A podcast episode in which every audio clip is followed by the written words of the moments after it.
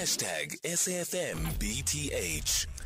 It's uh, 19 minutes after 3 o'clock. We have to bring this story forward, and that is the conversation with the NPA's investigative directorate, uh, Sindisiwe Seboka.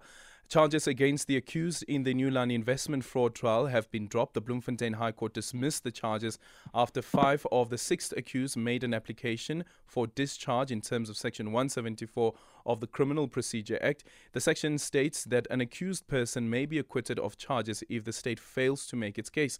The High Court ruled in February um, that the document submitted by the state as part of evidence was inadmissible in court. Sindisiwe Seboka now joining us on the line. Cindy Sue, good afternoon and thank you so much for making time for us.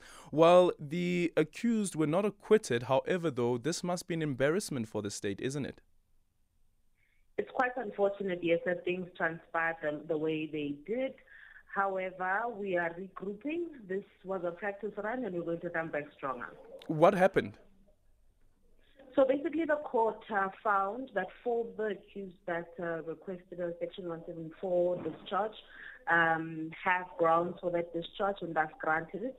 And then for Dr. Moorosi, who did not apply for the 174 discharge after closing of uh, her case, the court then acquitted her as well on charges of the PFMA that she was uh, charged with. Yeah, but I'm asking what happened with the state's case because um, you have the judge speaking about the comedy of errors, that the case was still born. The handling of the documents was handled with ineptness. Yeah, definitely the judgment has been scathing, to say the very least. Even ourselves, we actually do admit that. However, we had done all that we possibly could before the matter was enrolled. We're now going to literally go back, regroup, put all the interested stakeholders around the table and find out because you know that the IC is made up of people seconded from the Hawks, IPID, and, and, and to mm-hmm. basically deliberate where we add, where we need to fix, where we need to remedy things in order to not repeat the same mistake with the other matters. Yep. With the intention of reinstating the case?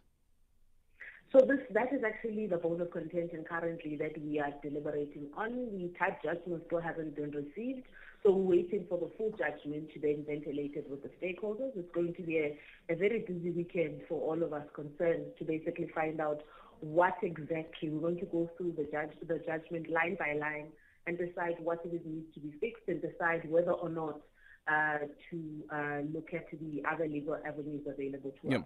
Is there begun, Is there going to be any consequence management? Because you can you can you, you, can imagine that a lot of South Africans are looking at this case as one of the first uh, state capture cases uh, to be prosecuted, and we're hoping that perhaps um, the court would eventually found in favor of the state or in favor of the people.